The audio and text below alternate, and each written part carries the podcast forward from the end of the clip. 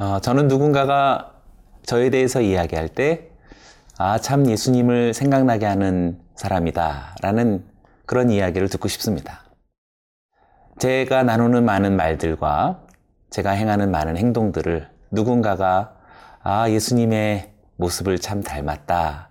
예수님의 말씀이 생각난다. 라는 그런 어, 평가를 들으면 어떨까요?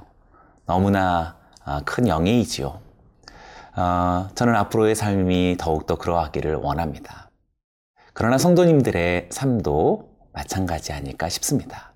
성도님들의 삶이 많은 사람들로 하여금 아 예수님을 생각나게 하는 사람, 아 예수님의 말씀이 떠오르는 아, 그런 사람, 아, 그런 분들로 성도님들이 평가되어지기를 또 기억나게 되기를 원합니다.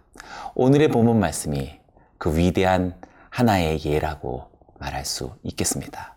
본문의 말씀을 통해서 저와 여러분들의 생애가 예수님이 떠올리게 되는 그런 아주 멋진 인생이 되기를 원합니다.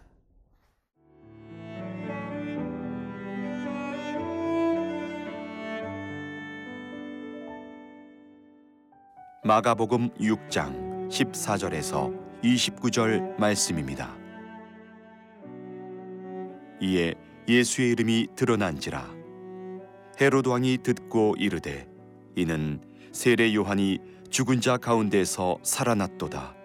그러므로 이런 능력이 그 속에서 일어나느니라 하고 어떤 이는 그가 엘리야라 하고 또 어떤 이는 그가 선지자니 옛 선지자 중에 하나와 같다 하되 헤롯은 듣고 이르되 내가 목벤 요한 그가 살아났다 하더라.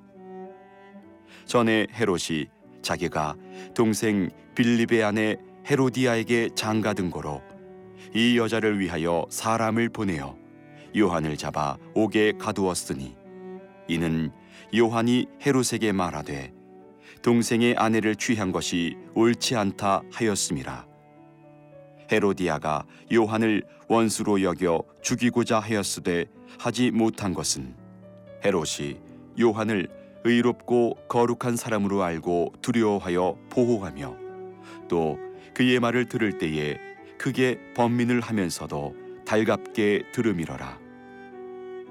마침 기회가 좋은 날이 왔으니 곧 헤롯이 자기 생일에 대신들과 천부장들과 갈릴리의 귀인들로 더불어 잔치할세.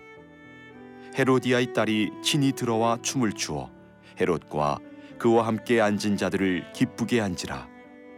왕이 그 소녀에게 이르되 무엇이든지 네가 원하는 것을 내게 구하라. 내가 주리라 하고 또 맹세하기를 무엇이든지 네가 내게 구하면 내 나라의 절반까지라도 주리라 하거늘. 그가 나가서 그 어머니에게 말하되 내가 무엇을 구하리이까?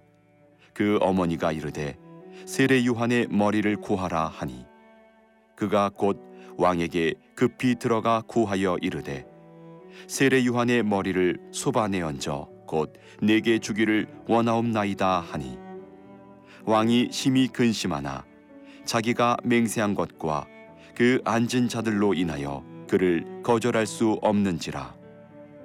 왕이 곧 시위병 하나를 보내어 요한의 머리를 가져오라 명하니 그 사람이 나가 옥에서 요한을 목베어 그 머리를 소반에 얹어다가 소녀에게 주니 소녀가 이것을 그 어머니에게 주니라 요한의 제자들이 듣고 와서 시체를 가져다가 장사하니라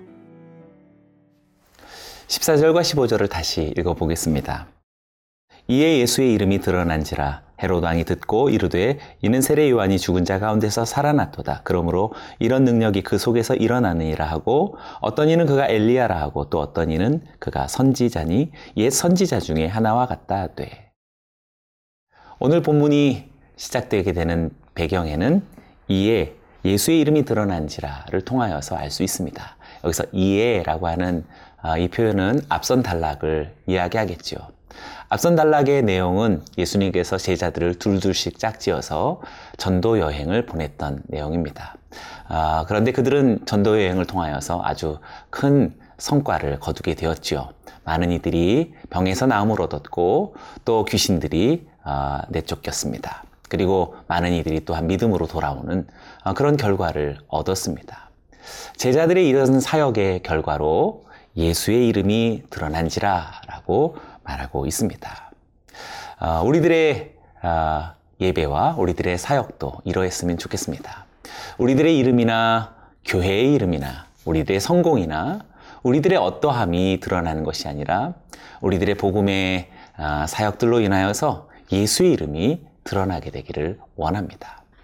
저는 여러분들의 생애 속에 예수의 이름에 놀라운 능력이 나타나게 될 줄로 믿습니다. 제자들의 이러한 예수의 이름에 드러나, 예수의 이름이 드러나게 한 사역의 결과가 헤롯 왕에게까지 들려졌던 것이지요. 헤롯 왕은 아, 이 소식을 듣고 그들이 말하는 이 예수를 가리켜서 어, 세례 요한이 죽은 자 가운데서 살아난 것이다라고 아주 충격적인 아, 그런 생각을 했던 것입니다. 왜냐하면 이런 능력이 그 속에서 일어날 수 있는 것은 세례 요한 아, 뿐일 것이다 라고 여겼던 까닭입니다.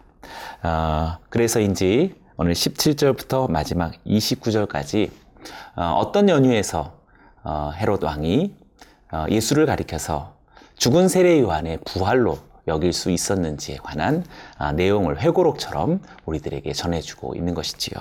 17절과 18절을 읽어봅니다.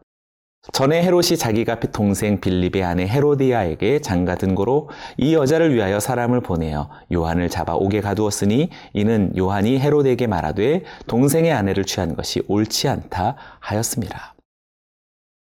헤롯이 이복 형제인 빌립의 아내 헤로디아를 자신의 아내로 어, 삼았었지요. 어, 이것을 세례 요한이 매우 심하게 비판했었습니다.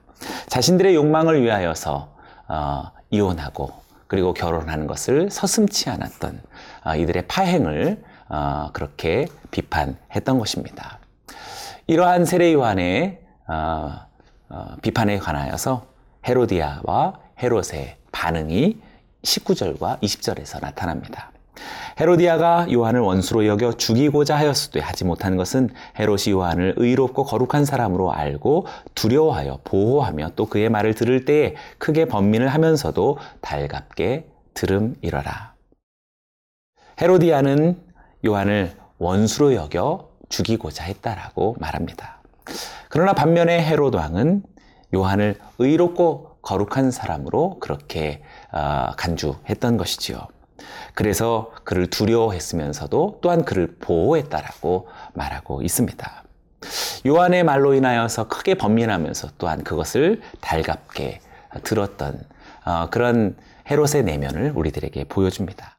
중요한 것은 20절에서 그의 말을 들을 때에 라고 하는 세례 요한의 말에 헤롯 왕의 마음과 영혼에 큰 울림이 있다라는 사실을 우리는 발견하게 됩니다. 그의 말 과 같은 세례 요한의 말과 같은 어, 복음의 전도자들인 저와 여러분들의 복음의 선포, 신앙의 간증, 믿음의 고백들 이 모든 것들은 틀림없이 심지어는 원수일지라도 어, 저 은혜 바깥에 있는 사람들에게 우리가 알지 못하지만 그들에게는 심한 번민으로 또 달갑게 듣고 두려워하는 마음으로 영혼에 큰 울림이 있다라는 사실을 잊지 말아야 할 것입니다. 저와 여러분들의 복음의 증거를 통하여서 이렇게 어, 위대한 하나님의 나라가 어, 저 영혼에게 저들에게 펼쳐지기를 주의 이름으로 축원합니다.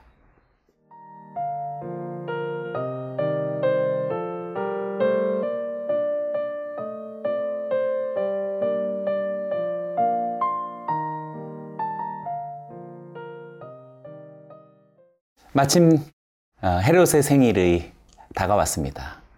어, 그로 인해서 큰 잔치가 열린 것이죠.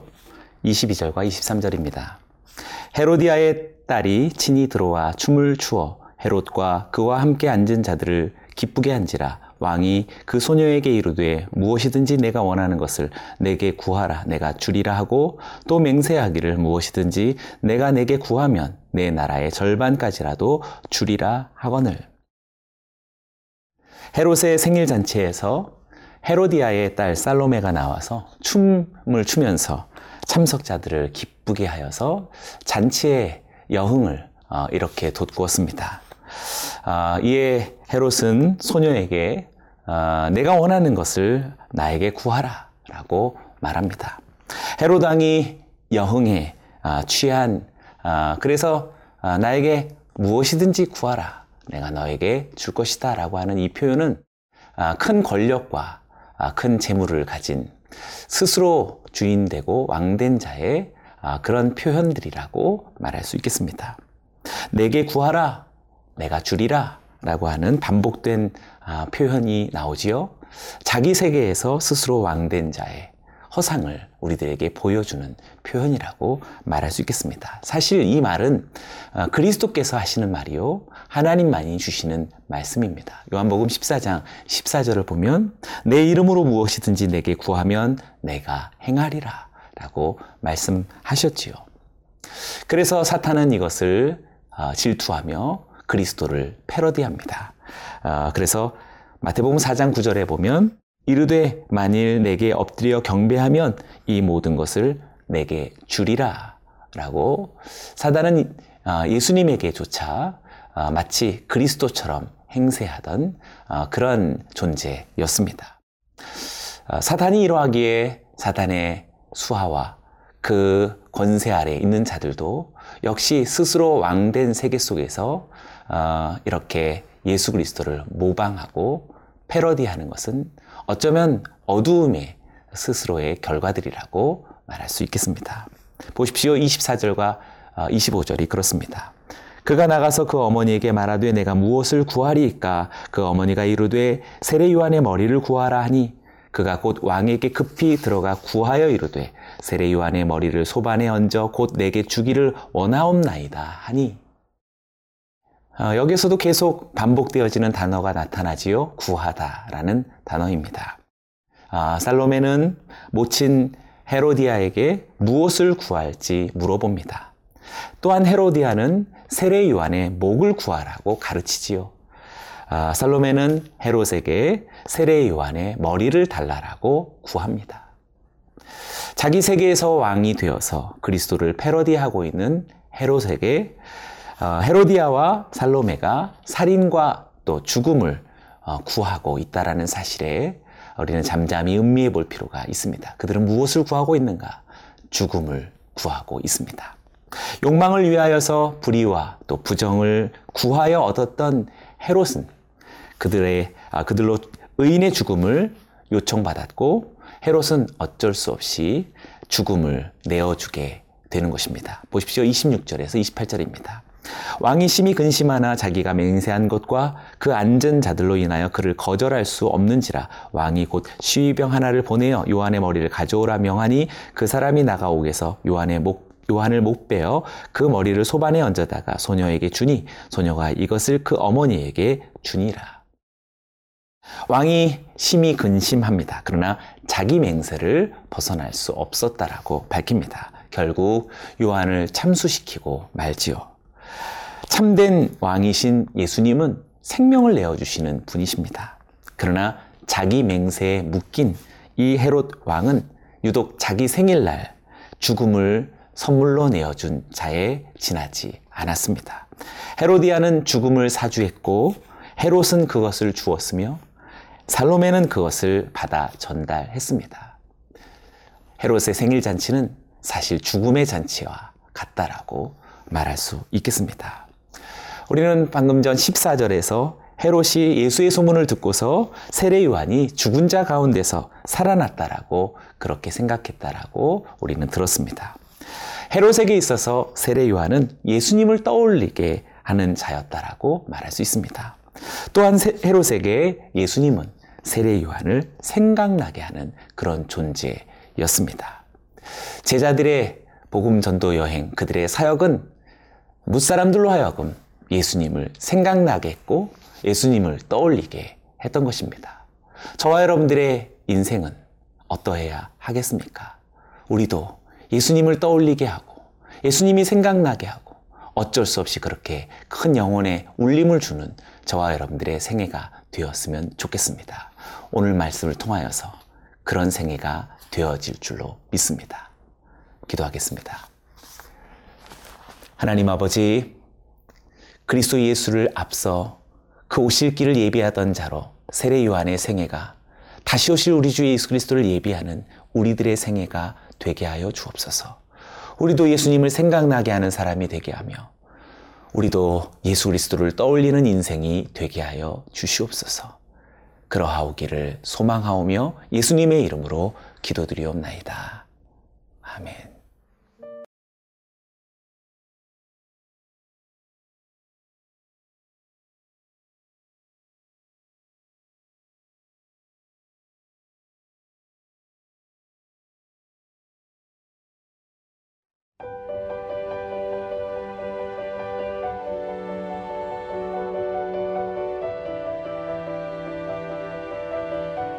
세상에는 수많은 교회들이 있지만 더 깊이 있는 말씀 강해를 찾기 위해 크기로만 교회를 선정하지 않습니다. 보다 좋은 영적 콘텐츠를 더 많이 나누기 위해 방송비를 받지 않습니다.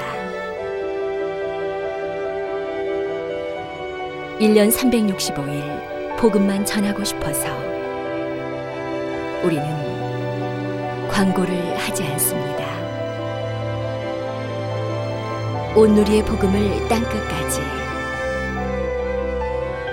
CGN TV와 함께 땅끝 선교사가 되주세요.